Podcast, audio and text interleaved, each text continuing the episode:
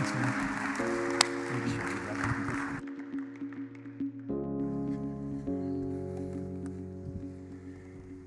I got to just say, you know, Calvary Santa Ana, you just need to know you rock. I mean, you know, all these years, all these hundreds of years, God still uses you to make a difference right here locally, but around the world. And uh, I say, give it up for yourselves what God's doing through this church. Give it right there. Yep. Uh, see the shooks. Thank you so, so much. Um, you know, I, I mean, these are names some of you here won't ever know, and they will have never touched your life. But I can still remember being a part of a, well, the name doesn't matter, but it was a leadership gathering. And there were two men that got up and spoke. One was a name, one was a guy named Ken Waters, and another one was a man named Otis Leal. And I was like 22, 23, 24, 25. And just watching them, observing them, listening to them, and then with Otis talking to him around a dinner table that night. I've never forgotten them. Their words have long since passed from my memory, but the imprint of them on my life has not ever left. I think of people like Bob Shank, he's here today. He left an imprint on my life that now is now being stamped on the lives of young men and women literally all over this country who are starting brand new works. Bumped into Dave Mitchell in the lobby. Not only is Dave an amazing pastor, but he's even a better man because he rides a Harley, okay? Yeah, Dave, yeah, that's what I'm saying. And, um, and he faithfully pastored this church for many years and then handed it off you know, that I think the true story about us pastors is what we don't remember when we're up here is that we're all interim. These aren't our churches, they're God's. And so, for seeing a man who's passed it on to another young man, and to see the work of God, what he's doing through this church, continuing to this day, I, I just got to tell you, there's a church that's 8.3 miles right off the 55 freeway, and the exit that's called Victoria. 22nd Street. Some of you don't even know, but that church, it is there and it's still having an impact today because of this church right here. So your legacy continues, not just in Santa Ana or Tustin, but even further south down the freeway through the Crossing Church, through another young man who's doing a fantastic job. And the other thing, I just got to say this. Can I say before I'm supposed to speak? But let me get there um, by saying, you know, you got a birthday. Do you guys do that every week? Like recognize people's birthdays? But uh, but uh, but I got to just say this. Yesterday was Eric Wakeling's birthday. It was his birthday. So, what I thought we'd do today is let's sing happy birthday, because if the dude's not watching right now, he ought to be watching, right? okay? I mean, come on, you're on sabbatical, but you ought to be watching, okay? So, so I thought what we should do, those of you online, those of you out in the out, outside right now, the 40, 50, 60, 70 people out there, that's all right now. Let's all sing happy birthday to it. I want you to sing it so loud that the hospital where my kids were born across the street, I want everybody there to hear it. So let's all sing, okay? Ready to go? Happy birthday to you. Happy birthday to you. Happy birthday, dear. Woo! Happy birthday to you. Yeah! Eric Wakeling. Um, and then the last thing I'm going to say Matt Doan. The dude has spoken five times. I think it's going to be six next week. Been listening to him. He rocks. You know, I'm just saying this.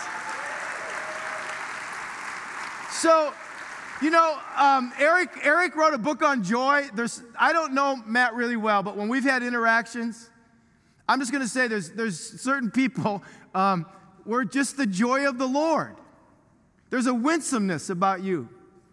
There's, a, there's such a genuine authenticness about you that is just phenomenal. You're gifted with a, a young man like Matt Doan, uh, who's pastoring here, sharing here. So I just want to say kudos uh, for what God's doing through you. So we just want to say that.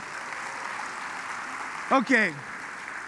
Okay, so here we go. Okay, and I did all that because now I can go 40 minutes longer. Okay, here we go. So, um, what we're going to talk about today, I'm just going to say right off the bat.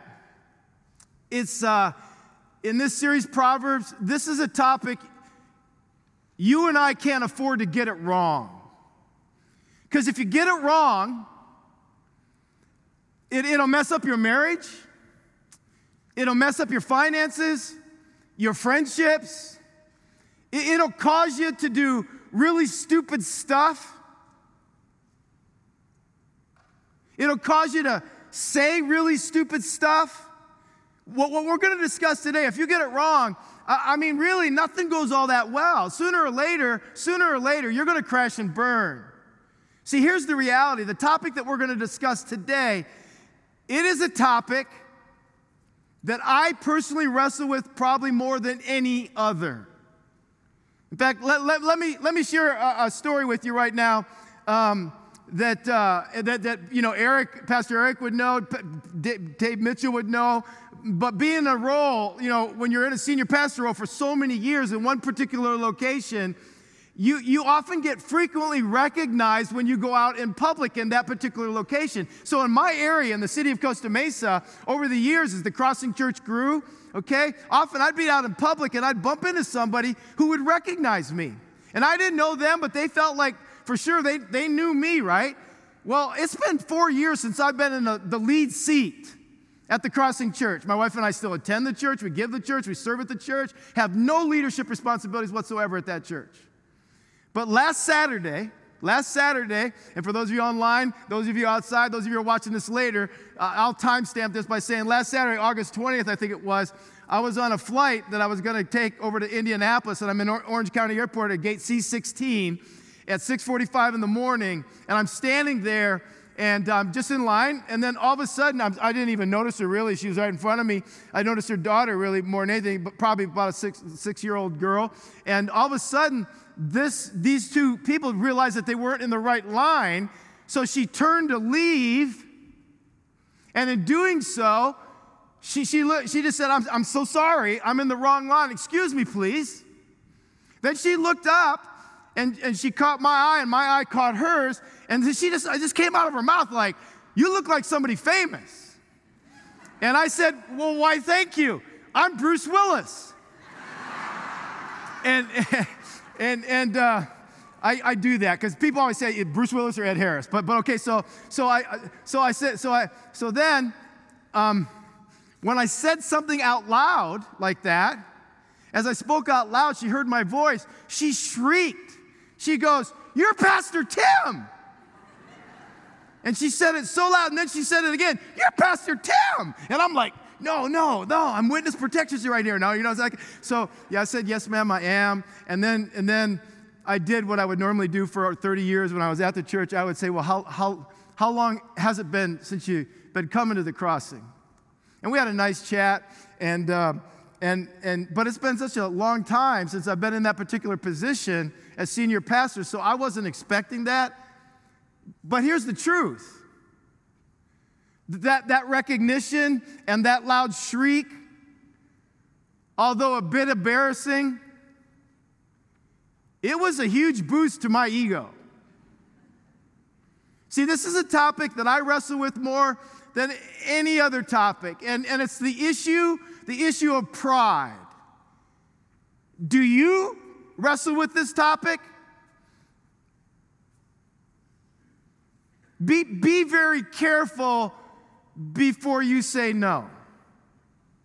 By the way, have you ever seen someone um, who thinks very highly about themselves get knocked down a notch or two? I have. I mean, it's been me many times before. But like I said in Costa Mesa, you know, back in the day, you know, like I said, back out in public, people would recognize you. And, and, and Sue, my wife, and my kids know we would be on vacation somewhere, somewhere far from like California. I remember one time we were in a lazy river, it, it, you know, like at a water park. And, and all, I'm just like floating along. My kids are floating next to me. And all of a sudden, the person on the, the bridge over the thing goes, Pastor Tim, is that you? And when that happens, when that happens and I'm with my family, I may not say it out loud, but you know what I'm thinking? I'm famous even here. And one time, Don Shula. Now, some of you, by the way, this is my favorite time of the year. It's the fall, college football, pro football. Yes. Anyway, let's keep going. So, um, I grew up in the Miami Dolphins. Some of you don't even know that. You don't know football. That's fine, but just follow this. Miami Dolphins, like, are one of the only undefeated teams all the way through to the Super Bowl. Well, the, their, their coaches, who I, I just adored because I thought he was such a good leader, such a good coach, Don Shula was his name. He and his wife, they were so famous. He and his wife walked into a movie theater in the state of Maine. Most of us don't even know Maine's a state, okay? We, we just don't know where it's even located, right? And there were just a handful of people in the seats. And when he walked in and walked down the aisle, when he walked in and walked down the aisle, people started applauding. And he was feeling kind of smug, thinking to himself, hey, these people know me even here. So he sat down, sat to his, said to his wife, hey, I guess there's no place we can go where I'm not known. Well, just before the movie started, a guy walked up to him, shakes Don Shula's hand, the famous Don Shula's hand, and he says, I'm surprised you folks know me here. And the guy's response was, Am I supposed to know you? We're just glad you came in because the manager said he wasn't going to start the movie until there were 10 people here. See, occasionally on this earth, people like you and me, we get knocked down a few. So today, let me just set, let me establish the baseline, okay? There are two types of people, two types of people, and every one of us each day displays either one of these kinds of attitudes: pride and or humility. Pride and or humility. And one of those we usually display more than the other. Dare to guess which one that is? It's pride. See, the bottom line is this all through the Bible, God clearly says that He hates pride and He honors humility. Someone who displays humility more than anything else. And as we've been in this series, as we've been in this series here over the summer months on Proverbs, this series, as it's been lights out awesome, we've looked at all kinds of different topics from the book of Proverbs. But one of the key themes in the book of Proverbs is this tension that, that people like us, human beings, we have to manage between pride and, and humility. So Proverbs 8:13 says, Proverbs 8:13 says, the fear of the Lord is to hate pride. Now, for some of you are kind of new to this God, church, Jesus, Bible thing, when you see the word fear, you're thinking, well, okay, well, fear isn't how we normally consider fear. For some of you don't really like know that part of, well, it's it, the fear, when you see that sometimes in the Old Testament portion of the Bible between Genesis and Malachi, fear there means more like, um, uh, reverence or, or honor. Like when a judge walks into a courtroom, everybody says, All rise, the honorable so and so. It's that kind of idea. That's what he's trying to convey there. So he says basically, real esteem, real reverence for God is to hate pride. Proverbs 16 5. Proverbs 16 5 says, The Lord detests the proud. Proverbs 21 4 says, Haughty eyes, a proud heart and evil actions are all, say the word with me, are all what? Sin. There's a ton more about pride in the book of Proverbs. We'll get to some more in a little bit. But the book of James, the half brother of Jesus Christ, wrote this. It says, God opposes the proud. In James chapter 4, God opposes the proud, but he gives grace to the humble. Now, you, you, you, you certainly don't need me to say it, but I'm going to say it anyway because I, I need to hear it. It's very clear when it comes to living life that you and I, we're to be humble. Why? Because humility is a virtue or a trait that God Himself honors. In, in Micah 6 8, it's, it's a verse that you've maybe heard referenced in different points and places. It says it this way O people, the Lord has told you what is good, and that is what He requires of you. So it's kind of key there. This is what He requires of you to do what is right, to love mercy, and to walk humbly with your God. In, in, in, um, in Psalm 1017, in Psalm 1017, it, it says this The Lord hears the desires of the humble. In Proverbs 15:33, it says, Before honor is humility. In fact, you saw it just a little bit earlier when, when we put on the screen in between the songs and the worship set colossians 3.12 in the new testament it tells us we're to put on humility it says it this way since god chose you to be holy the holy people he loves you must clothe clothe yourselves tenderheartedness mercy kindness humility humility. You're to be clothed. So, so just like we got up this morning and, and we put on these, and I'm glad, looking at some of you, I'm glad you put on something, okay? But just like we put on some clothes, we're to do the same with humility. It's an intentional act that we choose into. And, and, I'm telling you right now, this is a hard truth to swallow for us because the defining and crowning sin of humanity is pride. Because reality is, all temptations are, of any kind are based upon self gratification. And, and the reason a temptation is a temptation is because, well, you and I, we want to do it, right? It appeals to our own personal fulfillment, our personal desire. And as human beings, and, and we've seen this increasing proportions over my lifetime, but I would say over the last eight to 10 years, we feel as though, as humans, we have a right to do what we want to do. And that is an expression of an internal sense of pride. That's why the list of sins in the Bible, in the book of Proverbs, in, in, in the Proverbs 6:16, it says this: there are seven things that God hates and cannot tolerate. And the first one is a prideful heart. Because, see, pride is the foundational sin that literally is the catalyst, it, it, it's the ignition switch that leads to all other sins. And yet, here's the problem with pride pride is that trait that every one of us is just so absolutely certain isn't true of me. Why? Well, because we all know someone else who is more prideful. And the reason we don't think we're prideful is because they really are. Just a show of hands, just a show of hands. Before I would have said those words, how many of you here, you know someone, you know someone who's highly egotistical, highly narcissistic, prideful, thinks mostly and only about themselves. How many of you say you at least know someone like that? Raise your hands. Raise your hands. How many of you, as you were sitting here listening up to this point, and now this is going to take a lot of personal, personal awareness and a high emotional IQ. And there's going to have to be a willingness on your part, a willingness on your part to be honest. But I figure, hey, come on, you're in church, so you might as well go for it, okay? How many of you, up to this point, up to this point, have been thinking this message would be really good for someone I know? How many of you? Show of hands. Show of hands. Who's gonna be honest? Yeah, see, some of you aren't raising your hands. You're lying, okay?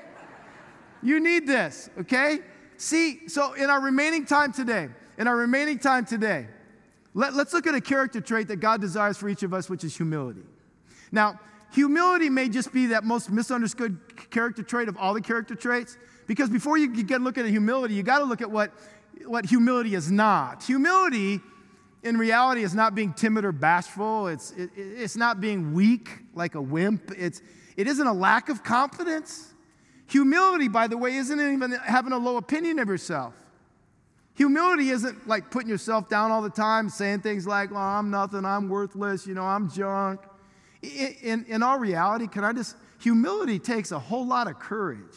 Humility takes self confidence. Humility takes high self esteem. Humility takes personal security. In fact, let me be vulnerable with you right now. Here's what I notice about me when I'm in my most insecure place, when I'm most insecure, that's when I ramp up.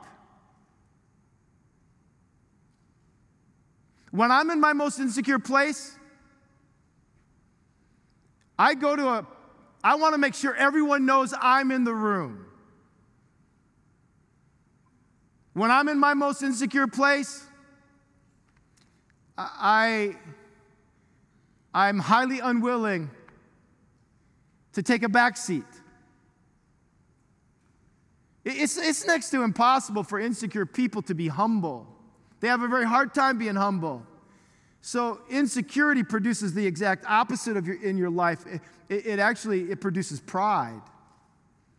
And, and I don't know if you know this, but God promises more to people who exhibit humility than almost anything else in the scriptures other than giving. And just a little aside here for those of you who are a part of this church and you're somewhat new to this church, you, you need to know that this is a great place for you to invest your resources. You can know with, with, with a high level of integrity and um, certainty on this side of, of all of eternity, you can know that this is a great place for you to give. In fact, God promises a whole lot to people who release resources. So if you're not now doing it, God, God promises loads of stuff coming your way, not just physical, material stuff. And almost the only other thing that He promises that to is to people who are humble. God says He'll save the humble, He'll support the humble.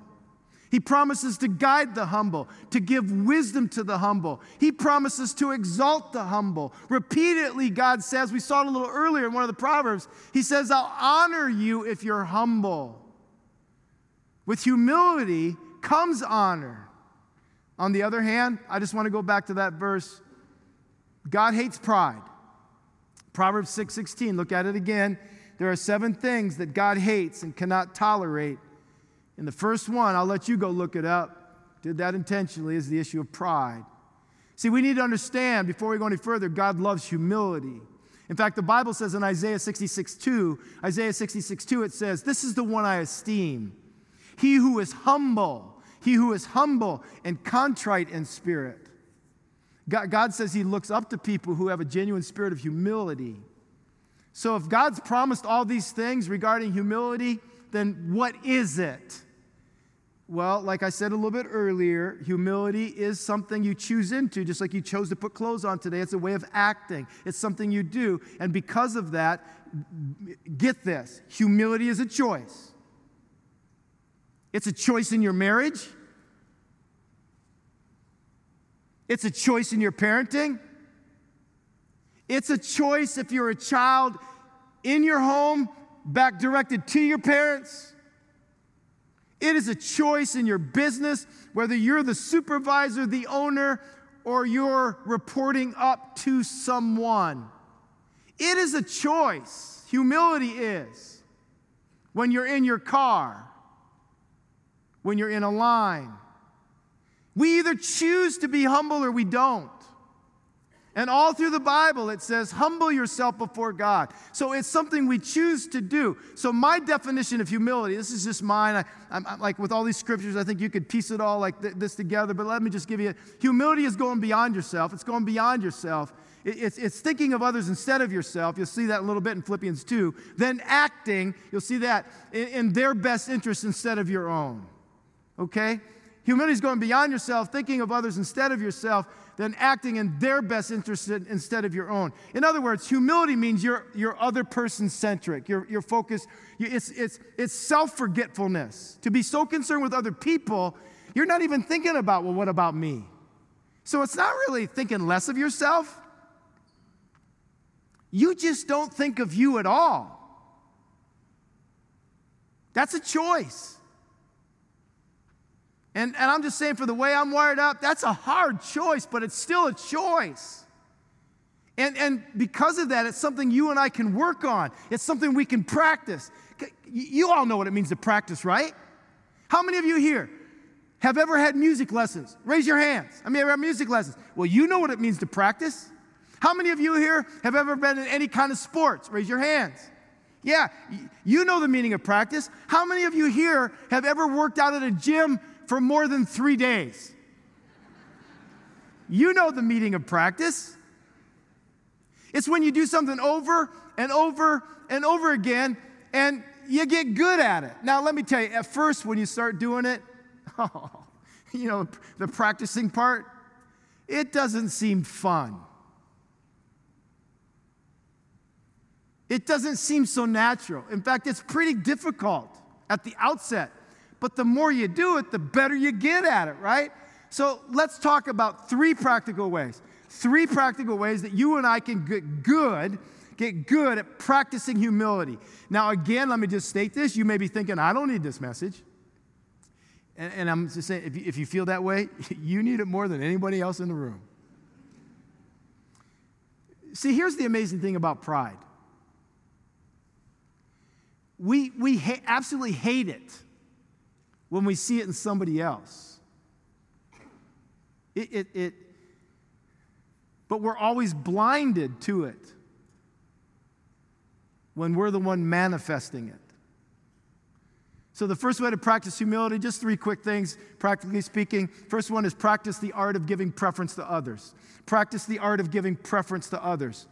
You know, for years at the Crossing Church, for years at the Crossing Church, we used to tell anybody who called themselves a Christ follower, believer in Jesus Christ, we used to tell them basically, we said, Your preferences matter least of all.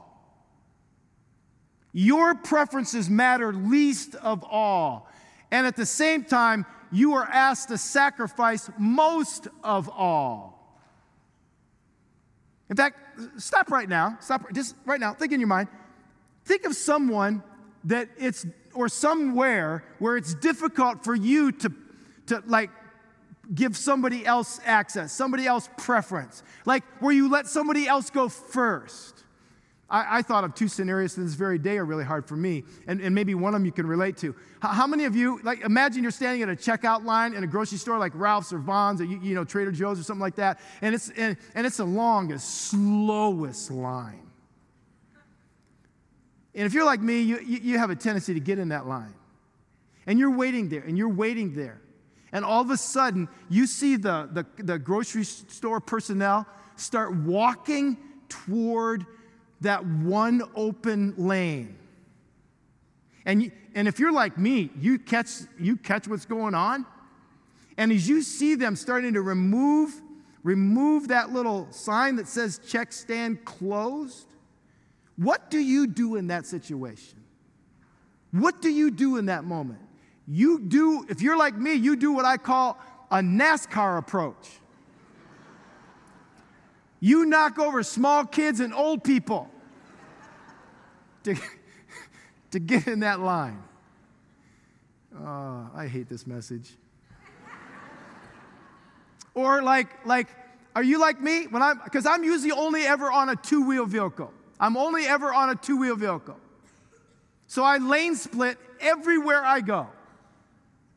But when I have to be in a car, I was almost going to say when I have to be with my wife. I don't mean it that way, but when I'm with my wife and we're in a car and we're in a car and, and we're like, I, when I come to a stop light, a light, I look and count how many cars are in each lane. And then I actually look at the make and the model of the cars because I'm going to see which car pulls away fastest. This giving deference, preference to others, it's, it's, it's hard. Philippians 2, where do I get the definition of humility from? Right here from this passage. And, and, and honestly, I'm going to read it from what's called the message. Um, I believe he says it in the most accurate 21st century English terms possible. Here's what he says Don't push your way to the front. Philippians 2 3. Don't push your way to the front. Put yourself aside and help others get ahead. Don't be obsessed with getting your own advantage. Forget yourself long enough to lend a helping hand. Think of yourselves the way Jesus thought of himself. He's God. But he took on the status of a slave and incredibly, what's the next word? What's the next word? What? humbling process. I guess so. He didn't claim special privileges. Instead, he lived a selfless, obedient life. Think of the humble life of Jesus. First coming from heaven unto earth to be born in a stable that was for animals. On the weekend, he's going to make a very public entrance into what's called Jerusalem, and we, we only know that because we see so much of the Middle East in the news. He, he's making a very public entrance into Jerusalem. He does not arrive in a limo or on a white stallion. No, he comes in a Kia. Uh, that's a donkey, by the way, okay? Then, then what does he do? He, he, he, he, he, he dies a criminal's death. Why? Why does he die a criminal's death? Because in his death, you and I are given an opportunity to have life. Jesus put his preferences ahead of yours and ahead of mine. So, for you here today, whether you're somebody who, who you, you say, I'm a Christ follower, I'm a Christian, I'm a believer, or if you're just here this weekend because you're just kicking the tires, checking this thing out called church or God or Jesus. Wherever you're at, like on the spiritual continuum, you can practice putting others in front of you. I can practice putting others in front of me. Second way, second way you practice, practice humility. You practice the art of learning from others. Practice the art of learning from others, being open to their suggestions, their corrections, their criticism, okay? This is a major component of humility. You know, what I'm trying to say here is don't, don't think you know it all. The Bible says in Proverbs 15 12, look at what it says there conceited people don't like to be corrected. In fact, they, they, they never ask for advice. So, why, why should you and I be more open to criticism, more open to correction? Well, because first of all, it's going to make us more likable. Because do, do, you enjoy being around know it alls? Of course not. Nobody does. They're, they're, they're, they're irritating. One of the things humility does is it just makes you more likable. Uh, another reason is um, if I'm open to correction, you know, like suggestions, you know, stuff like that. Proverbs 15 32, look what it says. If, if you reject criticism, you only harm yourself. But if you listen to correction, you grow in understanding. So humble people are always open. They're, they're, they're like always open. Because the truth is, every one of us here is ignorant on different subjects. You know some things I don't know, and I know some things you don't know, and vice versa, right? That's why it's always better to have two heads in one. I've got to decide in life do I just want to appear wise? Do I just want to appear wise, or do I want to be wise? So it, it makes you more likable. You'll be wiser, right? But you'll have a whole less conflict. Proverbs, Proverbs 10, 13, 10, it says it this way pride only leads to arguments. Pride only leads to arguments.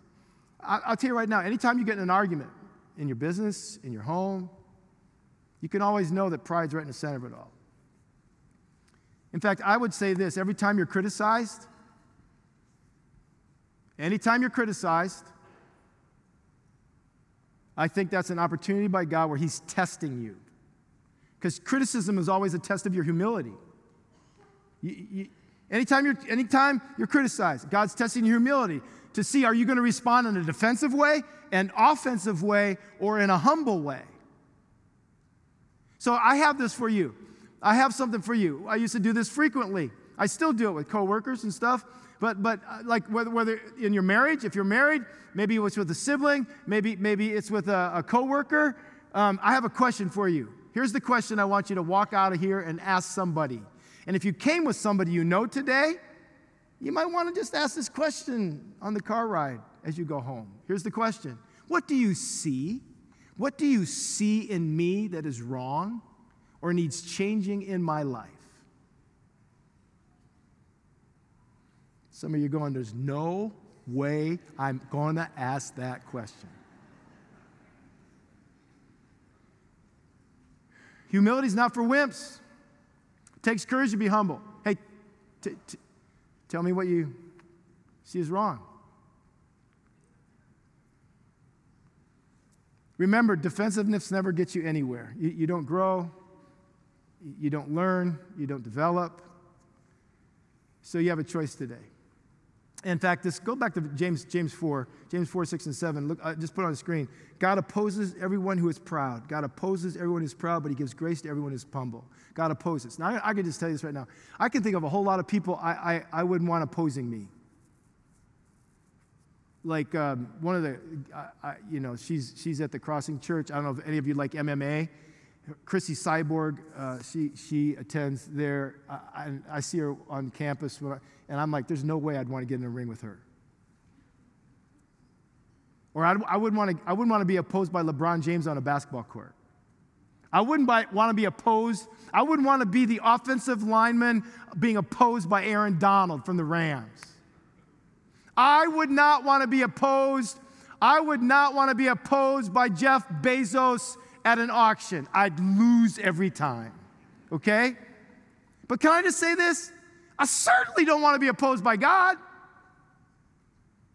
Because there's no way I'm going to win that one. And the Bible says when I'm only thinking of me in a grocery store, in my marriage, with my kids, in my finances, you name it, God's not just mildly irritated with Tim Celek. He's in opposition to me in that moment. He's, he's opposed. That's how serious this topic is. And that's why I needed to preach to me today. Number three, third thing, practice humility. Got to give preference, deference to others, okay? And then, then, and then this one here is practice the art of surrendering your plans to God. And then we'll finish up, we'll close up. See, this is what I've noticed, and I only noticed this because I was in a senior pastor's seat for 30 years. What I noticed is, is people would always come and want to talk to me, but I was like the last option. Because what I've started figuring out when people would talk to me is basically they went ahead and made their plans in life without ever consulting God or like the scriptures talk about, a, a multitude of counselors. And so, without ever consulting God, without ever praying about it, they, they basically ask God to bless their plans, their marriage, their finances. You go on and on and on, right? But they didn't ask Him to be a part of it in the first place. And then what happens is when they go out and they go out with what they decided to be their plans, and in their timetable that they wanted it to happen, but it didn't happen in their timetable, then they, they get angry with God. I, that's called pride. Romans 6:13 says, "Give yourselves to God and surrender your whole being to him to be used for his righteous purpose." In other words, God's saying, you know, I'm going to go with your plans for my life. And by the way, I, am sorry, but I use this now for my Bible most frequently, a technological device. I hope that doesn't offend you. But you want to know God's plans? You, you got to read His Word.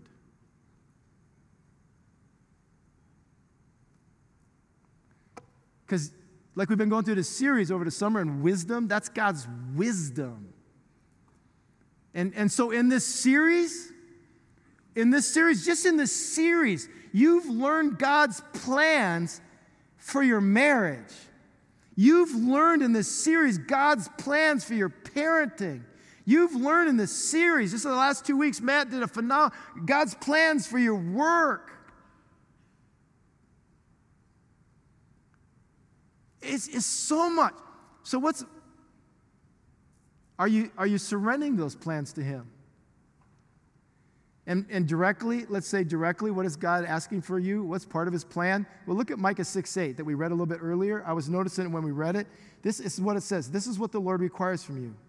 This is what the Lord requires from you. Would you all read the next sentence out loud with me? Let's all read the next. Everybody, can we do that? Online, do it. Outside, do it. Right here, let's all do it. Let's all read it together. What does it say? that you do what is right. Let's all do it again. Ready? Here we go. That you do what is right, to love mercy, and to live humbly with your God. So basically, three things. three things today. What does God require from me? What does God require from you? Do what's right. Love mercy. In other words, extend forgiveness to people. And then, third, walk humbly before your God. Walk humbly in your marriage. Walk humbly in your business. Drive humbly on the freeway. And you know, really, when you come and think about it, that simplifies life really, really well. So maybe when you get up tomorrow morning, maybe what you should say is, God, here's the things I need to do today. I want to do the right thing today. I want to show love in all my relationships today. And I want to walk humbly today. So, these three habits showing preference to others, how quickly do you adjust to the needs of others, right? Do you give deference and preference to their needs? How, how early on are you willing to listen to correction? Do you get defensive? How quickly are you to admit it when you're wrong, husband? And then, are you willing day in and day out to surrender your plans to God? We've got some work to do. But the good news is, we can practice. And in the practicing, yes, it starts off a little bit difficult. But then, you and I, we get really good at it. And then if we do that, the world's better because of it. And maybe, just maybe, this is my hope and prayer, and it's been this for 34 years. Then people will see Jesus in us. Let's stand for closing prayer.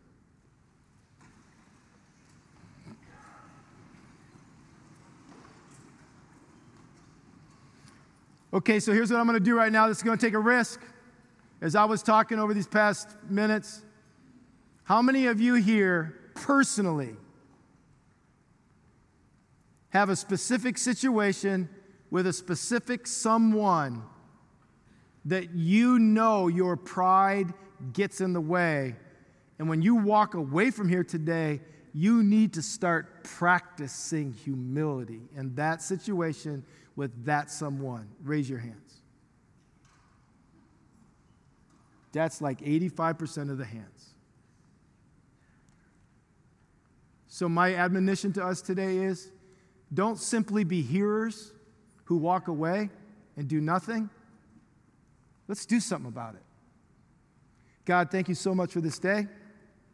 Work in us. May we make a decision right now, with, ultimately with an attitude of humility. In that situation, with that someone, to begin displaying an altogether different approach. And at first, it will not be easy because it probably involves words. It might even involve the words, I'm sorry. Will you please forgive me? And then it'll involve being willing to back up the apology with honest to goodness action. But God, help us Help us try that today. Help us practice that today. I ask this for me and for all of us. In Jesus' name.